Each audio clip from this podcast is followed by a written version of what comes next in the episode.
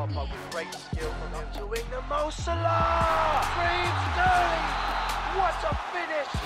What pure class from the Englishman! Premier Talk, the English Premier League podcast for the fans. Hello and welcome back to the Premier Talk podcast. I'm one of your two hosts, as always, Andrew Mallow. Alongside with me is Danny Barbudo. Daniel, did you miss me, bro? I did, but I had a great co-host for the week. So you know what, it was okay. I missed you a little bit. We'll leave it at that. Yeah, I was enjoying the nice Portuguese weather, the nice Portuguese sun, and taking it all in. So you know, it's a touch back to reality now. I'm back in Canada, but you know, I had to go. I went on a business trip. I had to go talk to the Portuguese national team coach and tell him, you know, what's up before the important qualifying game against Turkey. So I had to talk some sense into Fernando Santos for the week. Well, at least whatever you said to him, it worked. Yeah, it did. Big dub there on your end. On my end, not so much. Anyways, sorry for the little slight echo. We got the new studio coming together. Good new podcast studio in the freshly renovated basement. Cannot wait to get started with this. But yeah, it's coming together. Daniel, let's kick off with the starting lineup here. Starting lineup, kicking us off, we got the games of the week, as always. Then we got a FIFA World Cup Qatar 2022. And then we got very disappointing topic, sad topic. We got disappointment in Italy after their loss to North Macedonia. And we will not be seeing them in the 2022 World Cup. This is so weird because this is going to be an absolutely rough, you know, next 25 minutes or so for you to talk about. And then for me, it just all smiles. You're flying. I'm buzzing right now after that win. Yeah, it was, yesterday was not a fun day. I'll tell you that. It was not at all. Anyways, kicking us off, let's go back to a positive note. We got the games of the week in the Premier League. We recorded last time with special guest Anthony Felcetti, shouting him out. Thank you again for coming on the podcast. We left us off with Arsenal going to play Liverpool later that day. And we're going to kick us off with that. That's the first game of the week. Arsenal-Liverpool. Anthony's prediction was 2-1 Arsenal, with goals coming from Martinelli and I believe Odegaard. And then he said that Jota always ruins Arsenal. And he said that he was going to score one goal. Jota did end up scoring one goal in the 54th minute. Very poor angle. Ramsdale should have had it covered. Realistically, like, it was not good at all. But then again, it was a nice shot from Jota. He kicked up the scoring in the 54th, and then Firmino doubled the lead in 8 minutes later. A really nice deflection past Ramsdale. And realistically, I thought Arsenal was going to come out and actually get a point from this game because they came through in good form. They played really well throughout the entire game. But it just shows, like, the strength and the depth of this Liverpool squad because although Arsenal had a sick game, Liverpool still came out with the 3 points. And that's the difference between a team like Arsenal that's going to be sitting in fourth and trying to make Champions League and a team like Liverpool who's competing for the title.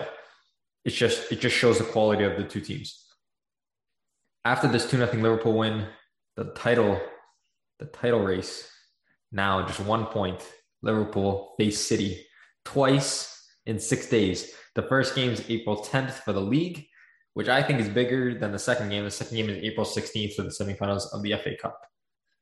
Both of those games are going to be ridiculous. Ridiculous. Like, this Liverpool squad is insane. That Manchester City squad is even better. But we'll see who comes out in these next two games. We got Thursday, March 17th, Everton versus Newcastle. This was a wild one all over the place. It was 1-0 Everton. Everton's been shocking as of late. Look like they're going to get relegated. The first big side to get relegated in forever. However, they got a positive result in this one. 1-0. The goal came in the 99th minute. Wild game. Realistically, Newcastle had the chance in this one. But the game changed, and it changed in a really weird way. In the second half, a protester came onto the field and chained himself. He zip-tied himself to the post, held around his neck. It was crazy. It was a really weird sight. Like, the game had to be stopped because he was obviously impeding, and it wasn't just an easy removal either because he was chained around his neck. They had to be careful. They had to go grab, I think they grabbed wire cutters to cut him off from the post. And then he had to be escorted off the field. And it lasted about 15 minutes. It wasn't something that was quick because it's not just like a regular protester. He was protesting something about oil. Anyways, I don't want to get into the political side of it, but that's he was protesting for a reason. That's the most attention or Everton's gotten all season. was that little 15-minute. It was bad. Yeah. And they tried as little, the broadcast team did a good job trying to show it as little as possible. Like they do usually whenever there's people that try to give themselves attention on the field. But look, it's protests, and there's been protests going on all over the world right now, especially with stuff that's happening across seas in Ukraine and in Russia. This is for a different reason. This was UK-based protesting.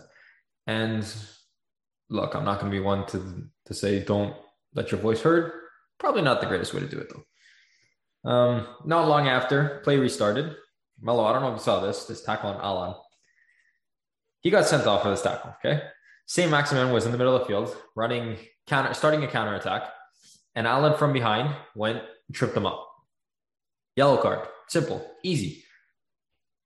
Alan's like, okay, I'm going to stop this counterattack. He didn't have any, he had like maybe a couple fouls against him in the game. He wasn't sitting on a card or anything. He tripped him up. The ref knew he was going to yell. He walked away. VAR intervened, and they determined that this was like a malicious tackle from Alan. Something ridiculous, like intent to injure or something. And they gave him a straight red. And I could not believe my eyes. I was watching this game because the game went so late because of the delay that happened in the second half. I think there was like plus 20 minutes of added time or something ridiculous. I was watching this game and I could not believe that VAR had intervened on this tackle. I couldn't believe it. Bro, at this point, like the EPL refs are turning into the NBA refs, like just soft referees.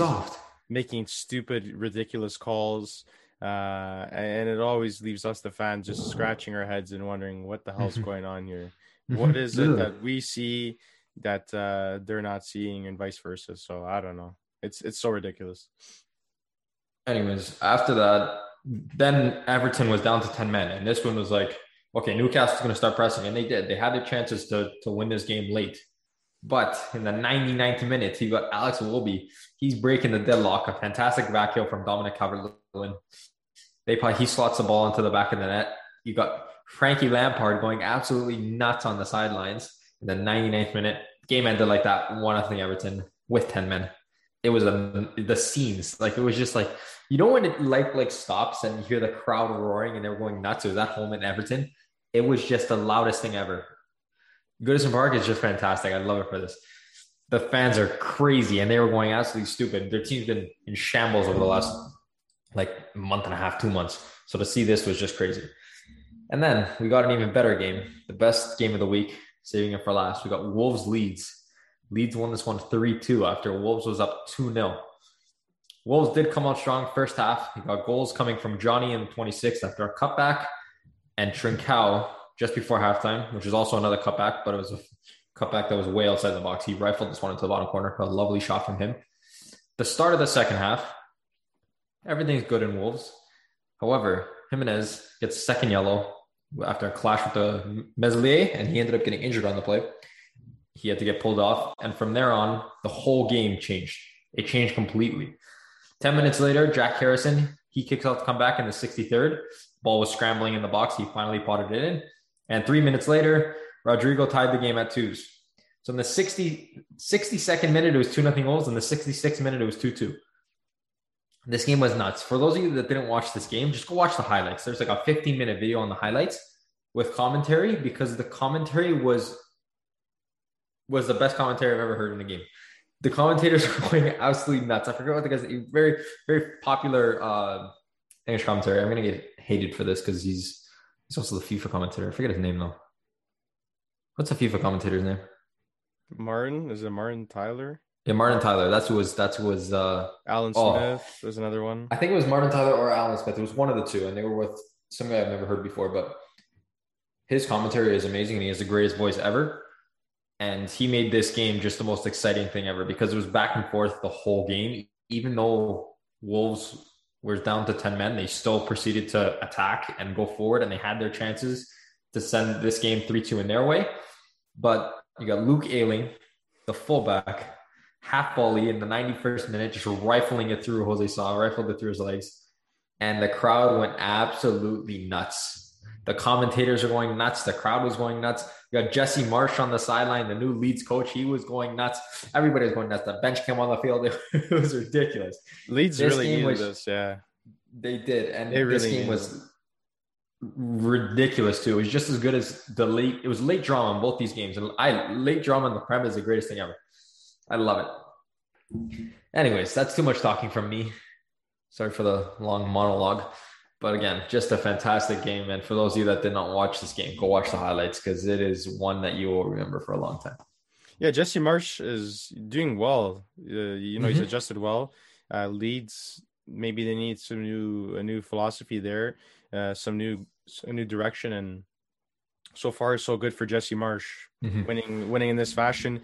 Just like you said there, the reaction from the crowd, the reaction from himself, and just the commentary. You see how badly Leeds needed a win, how badly they needed things to turn around because they're just above the relegation spots there. So this was massive for them. Yeah, and one thing I do want to say about Jesse Marsh, he came into this squad, and people were like, "Oh, he's not English. He's American. He's a North American guy." And people are like, what's he going to do for this sport? Obviously, it's a European sport. It always has been. It's just like they don't want guys from outside of Europe coming in. And if they do, they better be world-renowned and they better be somebody that everyone knows. However, this guy was American. So coming in, he already had people talking. And I can't lie to you, he's done a good job. It's funny, though, hearing him speak in he looks like he's a European he's a European dude, but he's not. He just speaks like an American. And I don't know. I feel like he gets too much hate for it because Americans are even people outside of America are like, oh, he's American, but whatever. He's a coach. He's a manager. He knows what he's doing. He came into this side. And now this was his second one. I believe his first one was against Norwich. And again, it was late, another late win, but hey, 3 points is 3 points and a comeback victory is even more. So Daniel, let's get into the good stuff. Cause the Premier League games of the week are fantastic, but there were some amazing World Cup fixtures, World Cup qualifying fixtures taking place. We're not going to go through every single one here. South America, obviously, Brazil doing what they do best, just rolling over Chile. Uruguay qualified as well. Ecuador qualified as well with their respective results. But, Daniel, I want to get into a little bit more local. Portugal took on Turkey. And Portugal... I wouldn't call that local. For me, it's local. You were basically there while this game was going on. What were you, the day you came back, did it go on, or 2 days after? 2 days after. 2 days after. 2 days after you came back. But I had a good conversation with Fernando Santos, and he was ready for this one because he's been in shambles. Everyone knows how I feel about this guy. I've had many, many tiresome conversations about this coach, and just an old-fashioned coach that doesn't want to change his ways, has preference for certain players that should have no business being in the squad, let alone starting in the squad, like João Moutinho's time's done in my opinion. Guys like that, guys like William Carvalho shouldn't even be there. He calls up guys like Sergio Oliveira for one call up, doesn't call him the next. It's just weird call ups. How do you feel about Danilo Pereira? He did a fantastic job yesterday as a makeshift center back. Mm-hmm. Yeah, that's what he's. Portugal coming to this game, I was going to mention this. They had some notable absences, the likes of Renato Sanchez, Ruben Neves, Ruben Dias, Pep out with COVID, João Cancelo out through suspension, Nelson Smith out through injury. They're just really depleted right now. And going into this game, I was not comfortable. I was not sitting there knowing that Portugal would go through with 100% certainty because it's a one game win or go home type of thing when you go through to the next round, to the finals. We started very well. I wasn't very impressed with the initial lineup. We had a young goalkeeper making his debut for the national team in a competitive game in Diogo Costa. He didn't really see much throughout this game, had a couple catches, easy catches, but he's got an unbeaten record in the Liga NOS. He has yet to lose a game. He's got 10 clean sheets. I thought they would have started Jose Sa because he's been great this year. I thought Jota as well would be the number one guy there because he's been fantastic in the Prem, especially with Rui Patricio being terrible this year. For what Rome. Happened? I don't, what happened to him? Man, I don't know, man. I think he just fallen off heavy. That's why he left Wolves. Wanted a new start in Rome with Roma, obviously. But he's been poor. He's been poor, letting a lot of easy goals go in. I remember looking back to the Euro Cup, Belgium, the goal from Thorgan Hazard. He was just set wrong, and he let in a chicken goal. But you know, looking back to this game, Portugal started very well. Otavio, as much as I don't like him because he's a Portista, he did fantastic at home in his home stadium in the Estádio do Dragão, and he was what Portugal needed, because I feel like they've been lacking that energy, that pressing energy, and he was just very gritty and winning a lot of balls and challenging for a lot of balls, and then he found himself in the right place to, you know, clean up the mess for the first goal, and he assisted the second goal to Jota, a lovely little chip. Over the top ball to Jota back post, and a fantastic thumping header back post. A lot of precision and power on that from Jota. And then Turkey, they came back.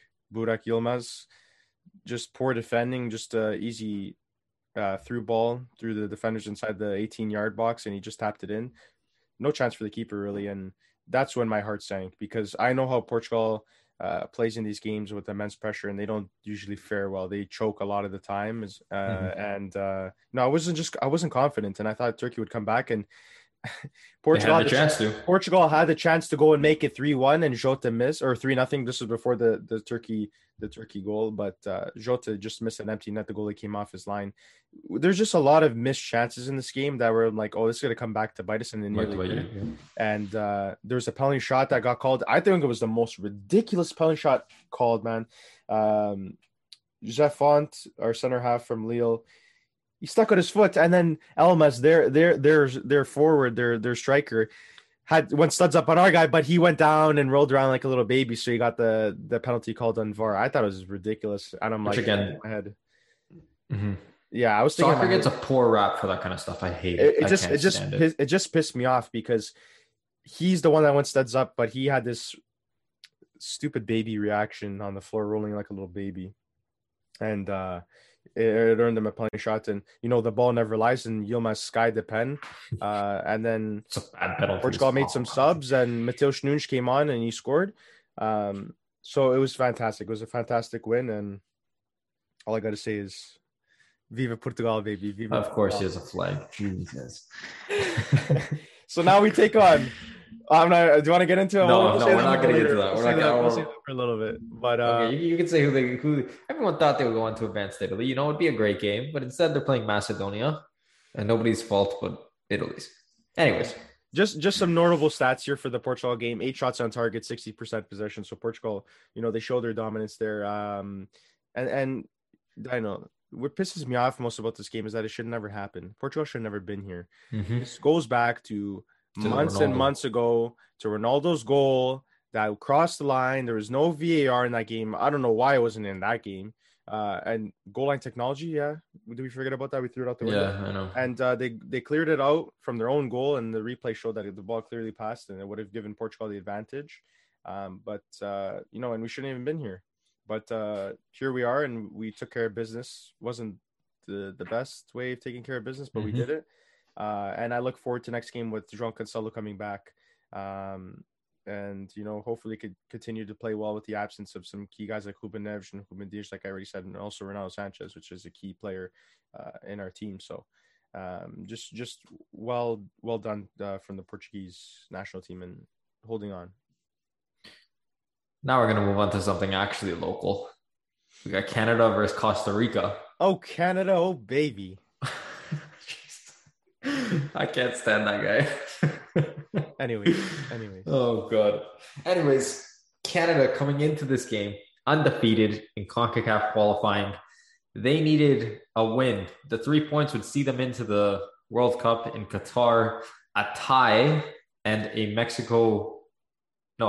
and Panama and Honduras drawing, I believe, was what would send them through. And then a loss, and Panama drawing Honduras and Mexico winning against the States would send them through. Anyways, a whole bunch of stuff needed to happen. in order for Canada to get through, or they could have just won and that's win it. And you're in. Yeah, win and you're in. It's that simple. Anyways, Mark Anthony K, he decides that this is a great game that he should go get a red card in. His first tackle, his first yellow easily could have been a red, in my opinion. Easily. Yeah, studs up into a defenseless player, and it was late. And for me, those two things qualify as a red card. It shouldn't have been a red card. VAR went and looked at it. They deemed that the yellow that was originally given was a fine result. I think he should have been sent off right then and there. Anyways, that happened in the 15th minute. Knowing he's already on a yellow, he goes shoulder to shoulder and gives him a little shoulder pump as he's walking by a Costa Rican player. Gets sent off for a second yellow. Just like no awareness of what's going on. Not knowing that you're already on a yellow card, you need one little stupid or silly challenge. It's gonna get you sent off. It comes off the ball, not even nowhere near the ball. It comes. That's why you got challenged. He went down, and then he didn't get the foul. And then he gets back up. He walks over to that danger area off ball, and the ball's completely on the other side of the field. He's talking to the guy that tackled him, and essentially what happened was he went in and he gave him a shoulder. It wasn't a malicious shoulder, but it was definitely enough to get him a yellow. And it's just he wasn't thinking, because the Costa Rican player was definitely looking for it and embellished it a little bit and made it. Oh, he embellished it so much. Made it way worse than when it actually was. Mm-hmm. But for Mark Anthony K, you let down your team and you put them in a difficult spot where for the next 15 minutes they struggled. They really did struggle the rest of that first half, and they had no possession. No quality really going forward. Jonathan David and Kyle Lowry were so isolated up there by themselves. They weren't very good yesterday either. No, they were very quiet. And for me, what the feeling of this game was that the players had already thought the job was done. Mm-hmm. And the job's never over until it's over. And for Canada yesterday, it looked like they sort of thought they were, they thought they were all in, you know what I mean? And it didn't look like they had that same hunger they did against the United States at home in Hamilton. It didn't look like they had the same hunger against Mexico in the Azteca. It's that little bit of energy that really drives the team forward. And I think in the second half, after they had conceded, they conceded in the first half in the 45th off a header from Borges. It was a nice header. It was a decent header, but it was Canada really had no size there in the back, lacking some size from the center halves. Alistair Johnson and Kamal Miller, all in their size guys. But anyway, second half, flash forward. I thought they were really resilient in the second half. They looked like they were the team that had a man up. They were controlling the tempo of the game. Possession was really in their favor as well. And they had some chances now. They squandered some chances in front of goalie Stack, who had a cross-net shot he missed. I thought he could have done a little bit better and hit the target. Buchanan had a header that he should have probably buried. He jumped off of his feet instead of staying planted and just headering and letting the ball come to his head. I think he could have finished that, and then he just missed the second chance as well. There was a post off Jonathan David. Yeah, that would have probably been called back for a handball, because he did kind of flick it with his arm. Did he flick bit. It? Yeah. So they had their chances, though. They had their chances, and they could have easily tied, and a tie would have been enough. But it goes back to the first half, losing your head, getting immersed too much in getting lost in that environment of 35,000 Costa Rican fans, because it was a big stadium. Yeah, it was a pretty heated environment, and he just lost his head and lost his cool, and I'm sure he's probably a little bit regretful after doing what he did. The only good thing, I mean, the positive you can take away from this game, other than the fact that they played really well in the second half, is that Canada now get to play at home at BMO Field versus Jamaica, and a tie qualifies them for the World Cup for the first time in 36 years. First time in our lifetime, then, and a lot of people in our lifetime. And I know people that are going to be at this game is right around the corner from, well, not right around the corner from my house. It's about half an hour from my house, BMO Field, and I sadly did not get tickets for it because they sold out almost instantly. So ridiculous. They're so expensive too, man. Oh, like so expensive. They're like $100 for a nosebleed. Come on. No, yeah. It was like anywhere in the middle of the field, you're looking from like anywhere from like 190 to like 240. So ridiculous. Which is ridiculous. I know I went to that game against Panama when Davies had a masterclass, and those tickets, I was sitting like the best seats in the house, and we were paid like, I think it was like $60. So, like, obviously you got the charge. Obviously they knew that there was a possibility that this would be the game that would send them to the World Cup.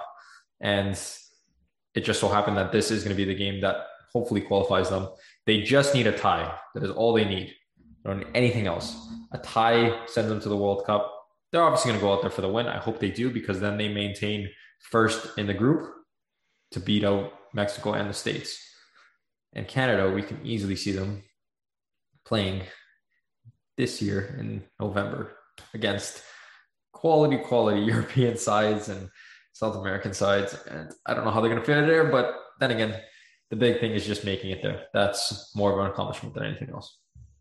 Yeah, Dino, I'm looking forward to it. And for all the Canadian Italians, they have something to look forward to still. If Canada makes it, because we all know Georgine out. So, hey, and look at on the bright side for all the MLS fans out there. If Insigne is not making the national team, Insigne is not going to be going to the World Cup along with his Italian counterparts, his buddies. He's going to be able to play for Toronto FC in the playoffs. So I look at it like that as a positive. So, anyways, we're going to move on to this final segment that is going to be a very quick segment because I do not want to talk about this for very long. Disappointment in Italy. Italy do not qualify for the second World Cup in a row. And this time, they're doing it, nobody else's fault but their own, against North Macedonia, a team that you do not expect to be beating the previous Euro Cup winners. Anyways, we're gonna get onto this game quickly. We got Italy. The game was 0-0 the entire game. You had likes of Berardi, who did have a good game. I can't lie to you. He was probably the best player on the field for Italy. Missing an open net that was passed to him by the goalkeeper. And then he decided to pass it back to the goalkeeper after he was awarded a goal on a silver platter. On top of that, he missed a decent breakaway. It was on his weak foot, but then again, you're a professional footballer. You should be scoring on your weak foot no matter where you are, especially if you're on a breakaway. And then all these missed chances, 16 corner kicks, 32 total shots, came back to bite them as a man named Trenkovski. I believe he plays for Sheriff, who we've seen the likes of them in the Champions League this year, and they wanted to beat Madrid. Anyways, he scored an absolute rocket in the 92nd minute, and they went absolutely nuts. The coach went nuts. The players ran on the field. He celebrated with everybody in the kitchen sink. And even I was watching this game in Italian, and the Italian commentators translating into English said, "Oh no, the unbelievable has just become possible." And what a line, eh? What a line. And in Italian too, it sounds a thousand times better than it does in English. But I speechless. I was sitting here with seven other Italians, friends of mine, and we sitting here, and I don't think anyone spoke for 3 minutes. We were just sitting there. The first thing that came out of my friends was, "This is rigged," because it was so unreal that we had lost this game after we dominated. A little bit of stats. We had 65% possession. We had a 2.78 expected goals, and they had 0.17 expected goals. We had 32 shots, like I mentioned, 16 corners. They had zero. It was just we controlled it. We had very little attacking prowess because Immobile played absolutely shocking. We had no Chiesa yesterday. Our midfield was good at best. And then when it was 0-0, I didn't like that we're taking off the likes of Barella to sub on Tonali as a more defensive midfielder. You didn't get Chiellini or Bonucci starting. And okay, Bastoni is a fantastic center back. I think he's a great youngster. He's a great young talent. I think he's going to be good eventually. Mancini was playing. I don't think he should have been playing. Although Chiellini can't last the whole 90 minutes anymore, why not start with Chiellini and then sub him in based on how the game's going? I'm not going to put this all on Mancini because he led us to that Euro Cup victory. But this is disappointing, to say the least. It is. You're expecting your team to be in the World Cup, especially after not making it to the last one. And our team has gotten so much better since that last World Cup qualifying. And you're expecting the reigning Euro champions to be in the World Cup. And here's another little problem that I don't necessarily have, but I know a lot of people do. And I think this is just coming into fruition now because Italy's not in the World Cup. There's teams that have already qualified, such as, not slandering these teams in any way, such as the likes of Iran, Saudi Arabia, Japan, South Korea. Although they have their own World Cup qualifying, people believe that the World Cup should be the best 32 teams in the world. And although I believe that to be true, and Italy is definitely among these teams that should be in it, upsets and these Cinderella stories are what make football. Yeah. Realistically. You have the likes of Iceland. When was that? 4 years ago? When they went on their fantastic run. They have a population of like 40,000 people. And you got them heading to the semis of the Euros, which are just crazy. And I think that's a beautiful game that we play, where the upset stories is fantastic. And even an upset story like North Macedonia going on, and now they go on to play Portugal on the 29th. It's another Cinderella story waiting to happen. I don't think it will, because I think Portugal's side will be too strong for this Macedonia side. But then again, I said the exact same thing for Italy, and look what that turned out. So I know that's where the Cinderella story ends. It's going to end in Porto at the Estádio do Dragão. And, you know, my boy João Felix is going to come on and just wreak havoc on the Macedonians. So, you know, it was fun while it lasted, is the saying. And that's what a lot of Macedonians are going to say after that game, because Portugal just can't let it slip, man. They can't. And especially being there. Ronaldo's last World Cup. I think they do it for him more than they do it for anyone else. I mean, not even for that, just the fact that, like, if you lose to Albania, or you lose to North Macedonia at home, that's never, ever qualified. And everyone knows they're inferior and they don't have the quality that you have. If you fail at that task, like, that's embarrassing. It's an embarrassment. And, you know, for all those Portuguese people in Toronto talking crap, saying Italians, suck it to the Italians, just don't speak too soon, because you never know what can happen. And it's a one game type of thing. And Italy, I wasn't feeling too confident in Italy for this game. I wasn't expecting them to lose, but I thought they would have a tough time, because they've struggled to score one goal in their last three competitive national team games. And also their records, it's a loss, a win they won against, was it Spain or Belgium? Maybe Belgium. Spain in the what's that, Nations League? Yeah, and then they tied twice and lost another one. So they haven't been doing good recently, and since the Euro, they've really dropped and tapered off a bit. So I wasn't expecting much from Italy. I was expecting them to win for sure, but not like a super convincing win. And that's the problem with these one-leg games.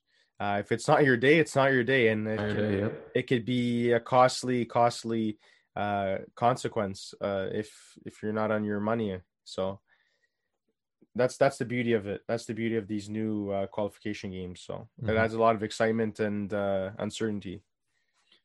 And one quick stat I want to leave us everyone off with, which is another awful Italian stat. The last World Cup knockout round game was the 2006 World Cup finals that Italy went on to win. And it was the last knockout round game they played. And that's why I want to leave that. RP in the chat. RP in the chat. Literally. Dino, that about wraps it up for this very melancholy episode of Premier Talk.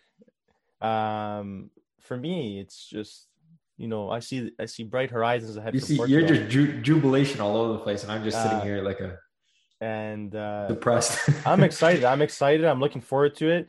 We got to make this World Cup, because if we do, and when we do, we're gonna have a nice solid squad. We're gonna get all of those guys back. They'll be healthy in time for that. And Portugal looks like a force to be reckoned with come that time, if they have those players at their disposal. Some of the world's best and some of the Premier League's best. You know, through and throughout their lineup. So I'm excited, Daniel, and I'm looking forward to Portugal, North Macedonia, Estádio do Dragão, I believe on the 29th. 29th, yep. 29th of February or of March. March, it's in 4 days. 4 days, so I'm going to be definitely tuning into that one, and it's going to be a nail-biter. Yeah. Anyways, as always, guys, thank you so much for listening. Make sure to check us out at Premier Talk Official on Instagram. We're on YouTube. Apple Podcasts, Google Podcasts, Spotify, wherever you want to listen. We're there, and we appreciate it as always. Thanks for listening, and we'll see you guys next week. Take care, everyone.